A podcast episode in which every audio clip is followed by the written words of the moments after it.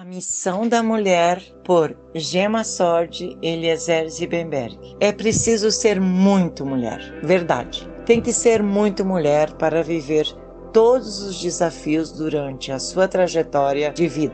Vamos então considerar alguns: a formação de um lar, a maternidade, a criação de filhos, o cuidado com a saúde da família, com a ordem da casa, com o preparo das refeições e de preferência que agrade a todos os paladares. Manter harmonia nas relações familiares, considerando marido, filhos, pais, sogros, o cuidado com os compromissos da família, comemorações, aniversários, casamentos, etc.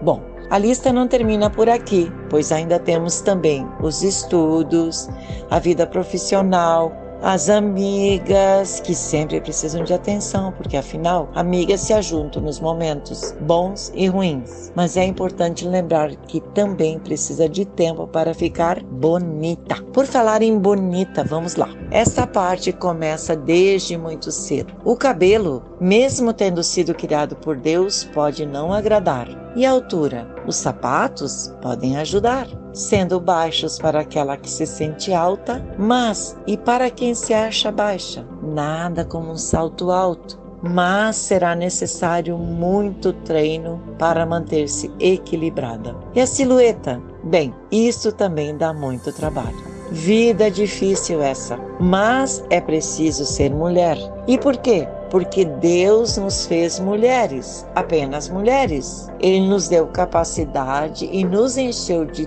todas as características necessárias para conseguir dar conta de tudo isso e muito mais. Por quê? Porque Ele nos ama e isto nos traz segurança de que com Ele em nossa vida podemos fazer tudo isso. Vamos então ver o que a Bíblia nos diz sobre o ser mulher começando no Antigo Testamento, na criação de todas as coisas. Deus já havia criado todas as coisas e entendeu que Adão precisaria de uma auxiliadora. Assim, o homem deu nomes a todos os rebanhos domésticos, às aves do céu e a todos os animais selvagens. Todavia, não se encontrou para o homem alguém que o auxiliasse e lhe correspondesse. Gênesis 2, 20, NVA. Adão deu à sua mulher o nome de Eva, pois ela seria a mãe de toda a humanidade. Gênesis 3, 20 NVA. E no Novo Testamento,